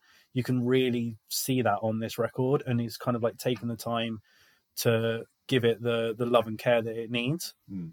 Um, and I think like off the back of like playing like Outbreak and like touring with with Drug Church and stuff, I can definitely see like them being like a gateway band for people getting into like more melodic hardcore and, and stuff like yeah, that. sure. Um, so yeah, I just absolutely fucking adored this record. So my number one record of 2022 is Little Greenhouse by Anxious. Cool. Cool. So rounding things off, what is your number one? My number one is my favourite record of this year. And it is. Why am I looking up? I know what it is. um, Heavy Pendulum by Cave-In. Oh, okay. Yeah. Like, highly, highly underrated. That's not at all what Not talked about enough. Yes, I agree. Like, why aren't, why isn't this n- not number one in everyone's fucking list? Tell me that. I, ca- I can't. You can't, can you? no. It's it's it's fucking brilliant. I love this record. It fucking rocks. It's it goes on for over an hour, no skips, amazing production. Um, it's well, it's it's God's it's a God City job, so Yeah, it yeah. sounds like a fucking Converge record. Yeah, yeah. which is brilliant. Uh, it's super super fucking heavy, probably their heaviest release yet. Yeah, yeah, I agree with that. Um, and we- they got Nate Newton now, which is filling Caleb's shoes. Yeah. Um, rest in peace, Caleb. Um, what, what was also nice was um, so they've got Nate on bass now, and they've got um, oh my god, I'm forgetting the guy's name. Stephen Brodsky. Yeah, is it's now in Old my- Man all Gloom, my yeah. So it's it's still keeping in the family, but um, yeah, it's just I can put it on any time, and I do most times. To be fair, um, so it, it, so you got Cave-In, as people know Cave-In, but which is like a super kind of experimental rock band, basically. yeah, yeah. And you've got the Cave-In that everyone knows, the frantic hardcore band that they were when they first Your started. first start, yeah. And you've got the Cave-In, which is just like super heavy rock songs. Hmm. And this is all of it pushed in together in one album and dialed up to 11. Yeah, yeah. It's just like that. Brodsky's vocals are fantastic. The lyrics are fantastic, and yeah, just like the riffs and the songwriting, just like all bangers. Seriously, all bangers. Um, but it also, it, there's other kind of more grungy influences. On Yeah, yeah. As well, like this. Uh, I forget the name of the track now. Oh, the, the title track. is like super Soundgarden. Yeah, yeah, Yeah, it just reminds me of you know that whole era as soon, as soon as that track comes on. Um, yeah, so this I think this came out when it was in the middle of this baking hot fucking yeah, summer. yeah. Um, yeah, it just really it just really fit the mood nicely, and I from what they've been through and like how these songs sound, it's just it's like a massive triumph. Yeah, I, yeah, yeah. I feel, and accompanied by that fantastic fucking artwork. Yeah, I wish I looked up who did it. I can't remember now. It look, kind of looks like um, what's this? What's that guy from Baroness? Oh shit, I know who you mean, but yeah, yeah, yeah. It kind of looks like something he would Yeah, do, yeah, yeah. but I'm not. You know, you know, I could be wrong. But yeah, absolutely made my my year this fucking record. Fucking And, um, I do believe they've been announced for Arctangent next year. Yes, they so have. So that's me buying Yeah. a ticket. Also, they're doing um, Deafheaven are doing Sunbather in full at ArcTanGent, so Oh yeah, yeah. that's that's got me getting a ticket. Oh, okay, interesting. of my over death enough. cool. So that is our, our collective ten to ones. Mhm. Um, as I say, just shout out a couple of honourable mentions. So the the the number five spot that I said I was kind of like toying with which one should go there, and obviously I ultimately went with Fleshwater. Yeah, Um, but one that was potentially looking to go there was Age of Apocalypse, Grim Wisdom, because who doesn't love uh, Life Agony worship? The other one, and I'm going to butcher the pronunciation of this, uh, is the new Birds in Row record, Grisclean? Chris Grisclean? Klein. I Chris think it is, Klein, Yeah. yeah. which I think for them was like a huge step up from We Already Lost the World. Mm. Like it was them basically saying, "We own this genre now, so fuck off," basically. Yeah, yeah, yeah. Um, It, it's a nice, humble es- um, escalation. Uh, blah, blah, blah, evolving. I Yeah, guess, yeah, into yeah. what they are now. yeah. Um, a latecomer which nearly made my list was the new Little Simz record Hell yeah. because that was very good. Um, uh, new Foxtails record was really cool. New Yearning record was really cool. One that I kind of like was a bit of a sleeper, but I kept going back to was the new um, and so I watch it from afar record, which like they're one of those bands that I always kind of forget how much I enjoy them. Yeah. Um, so yeah, that was that one. Gangs of Youth was one that very nearly made my top 10 Mhm. Um, Mum Jean's new record, really good. Chopping Block, which is basically mindset worship, which of course I'm gonna fucking love that. Mm. Um, new Spice record, because Yeah. again, can't not love that. Yeah. Um, new Bad Breeding record, which I was pleasantly surprised at. I didn't know they were. Yeah. Um, and weirdly, like, uh, there's another power violence band that nearly made my top 10, a band called Brain Tourniquet, um, who's just like, literally just like, fuck you, power violence, which was really, really fun. Um, Kenny Beats, new record was really fun. Mhm. Um, Mindforce, which was amazing. I mentioned my friends in Spark, they released a new record this year, which was really cool. Um, Candy Apple new record. Jive Bombs new record was fucking sick. Uh, there They There was, was really fucking cool. Oh yeah, that, that that was um, that was the first one for a while. Yeah, yeah. Um, Soul Blind, who I got to see live as well, that was really really cool.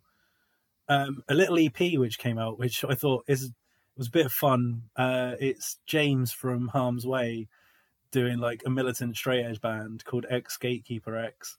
What's the name of the band? Sorry. X Gatekeeper X. Oh, that's the name of the band. Yeah, right, okay. yeah. I didn't know about that. Um, it's very very fun. Cool. Um, yeah, and that's pretty much it for my honourable mentions. There's loads, loads more, but they were the main ones that kind Yeah, of like yeah, yeah. stuck with me. Cool. How about you? Uh, right, what have I got? Um, yeah, Age of Apocalypse, the same. Uh, Cloakroom.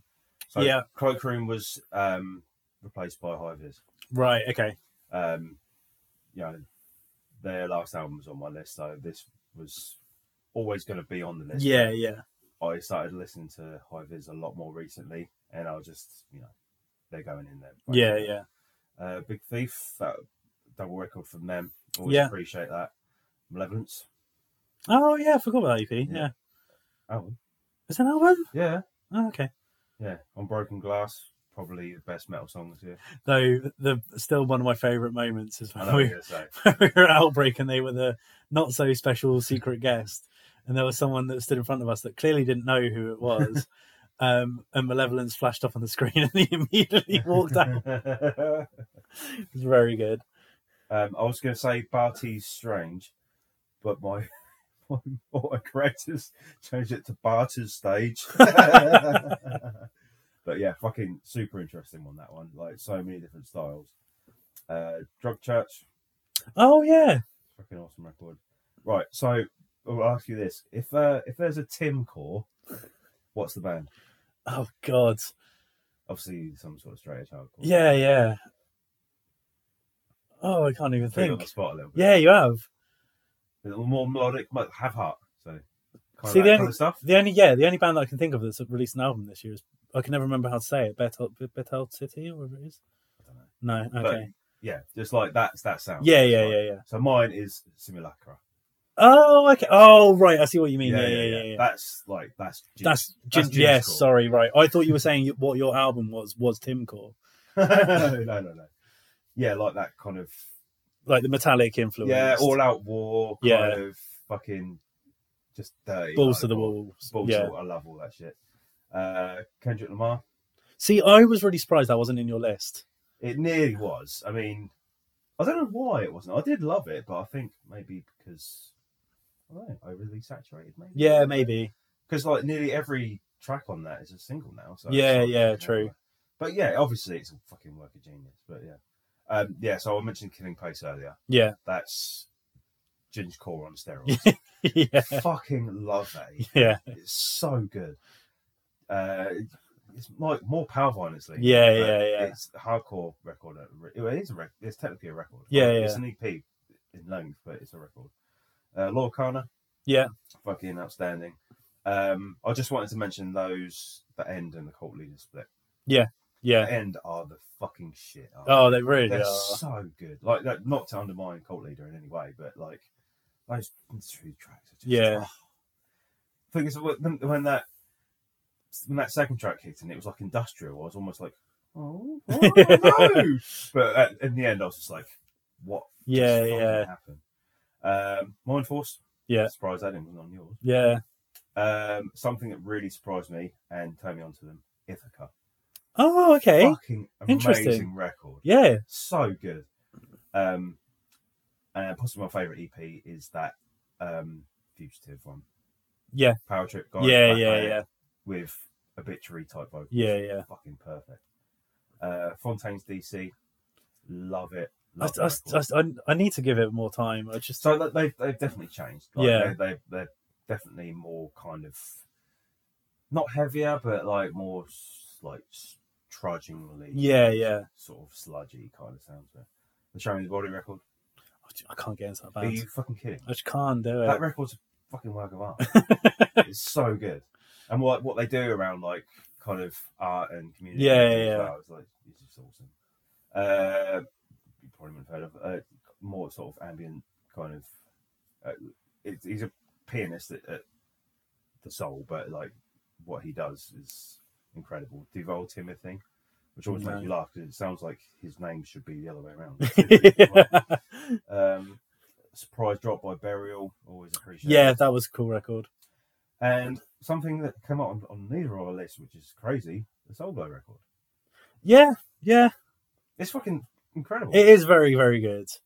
like the the first track in particular reminds me of like um, you know when Ross Robinson was working with bands like Blood Brothers and stuff Yeah, like that? Yeah. like that kind of intensity. Yeah, It's yeah. Fucking awesome. Um, got to be my ass. yeah, that's it. Yeah, I'm just gonna have a little quick browse through what else because there must be something else. Do do do do do. You can edit this out what have we got? Um, yeah, Spicer had that on there as well. Gankle Speed, of course. Um, do do do do do. Mentioned end. Um, that EP from More Pleasure. Yeah, That yeah. was fucking awesome. Um, I'd say that about wraps it up. There must be loads. Yeah, Oh, yeah. sorry, one more. Uh, Danger Mouse and Black Thought collab. Oh, okay. I didn't know that was a Uh, thing. Beautiful tribute to MF Doom on there. Yeah. Oh, sick. I'll have to yeah, check that out. you should watch the video for that as well. Like, Okay. it's just it's kind of like that they're on there doing their thing, and then when the Doom uh, verse kicks in, they just kind of stand in the corner and let. That's it- very cool. Really fucking cool. Yeah, uh, Alpha, Alchemist dropped a whole lot of stuff with different uh, collabs as well. Yeah, I'll, I'll, I'll keep going otherwise. very, very good. Um, before we wrap things up, anything that you're particularly looking forward to being released in Ooh, I 2023? can't remember. Oh shit, what's coming up? Uh, Jesus Piece dropping stuff. Yeah. I believe. Um. What else? What else? What else? Um, that's all that. I've- Oh, uh, Casey Strain. They got stuff coming out next year. Uh, oh no, that's be about it. I think. Yeah. can't. I think the big one for me is Zulu. Fuck yeah, of course. yeah, Yeah, that's that's the one I'm most looking forward to. one of my highlights from Outbreak. Yeah, yeah, they were fucking amazing. Um, I'm trying to think if there's anything else that's coming out off the top of my head. As you say, Jesus Piece, which that single is fucking Yeah, mental. Like Aaron's vocals on that are just like, Yeah, yeah really different. yeah. Um, yeah, I can't think of anything else, but Yeah. I'm sure we'll be in for a treat as as always. Oh yes. Um, but yeah, thank you again for welcoming me. Yeah, well, yeah, welcoming me into your beautiful home. Well, thank you. I just want to say, like, one thing is plainly obvious is like you're you're way more like articulate when it comes to like your records. Like you kind of go in on the themes and stuff like that. I'm just like, yeah, I like Gridiron because it's good. There's nothing wrong with that. I that. know. Yeah, I just like I I super like put, rush this stuff together. I'm like, oh yeah, that's cool riff, and uh, he sounds good, and then yeah, cool. oh, fucking hell, my cough. Um, but yeah, that is going to be us for for 2022. Um, having a little couple of weeks break whilst I record some guests for the new year. So hopefully we'll be back sort of mid January. Um, but as always, thank you for stopping by the Justin Insight podcast, and I will see you soon. Bye.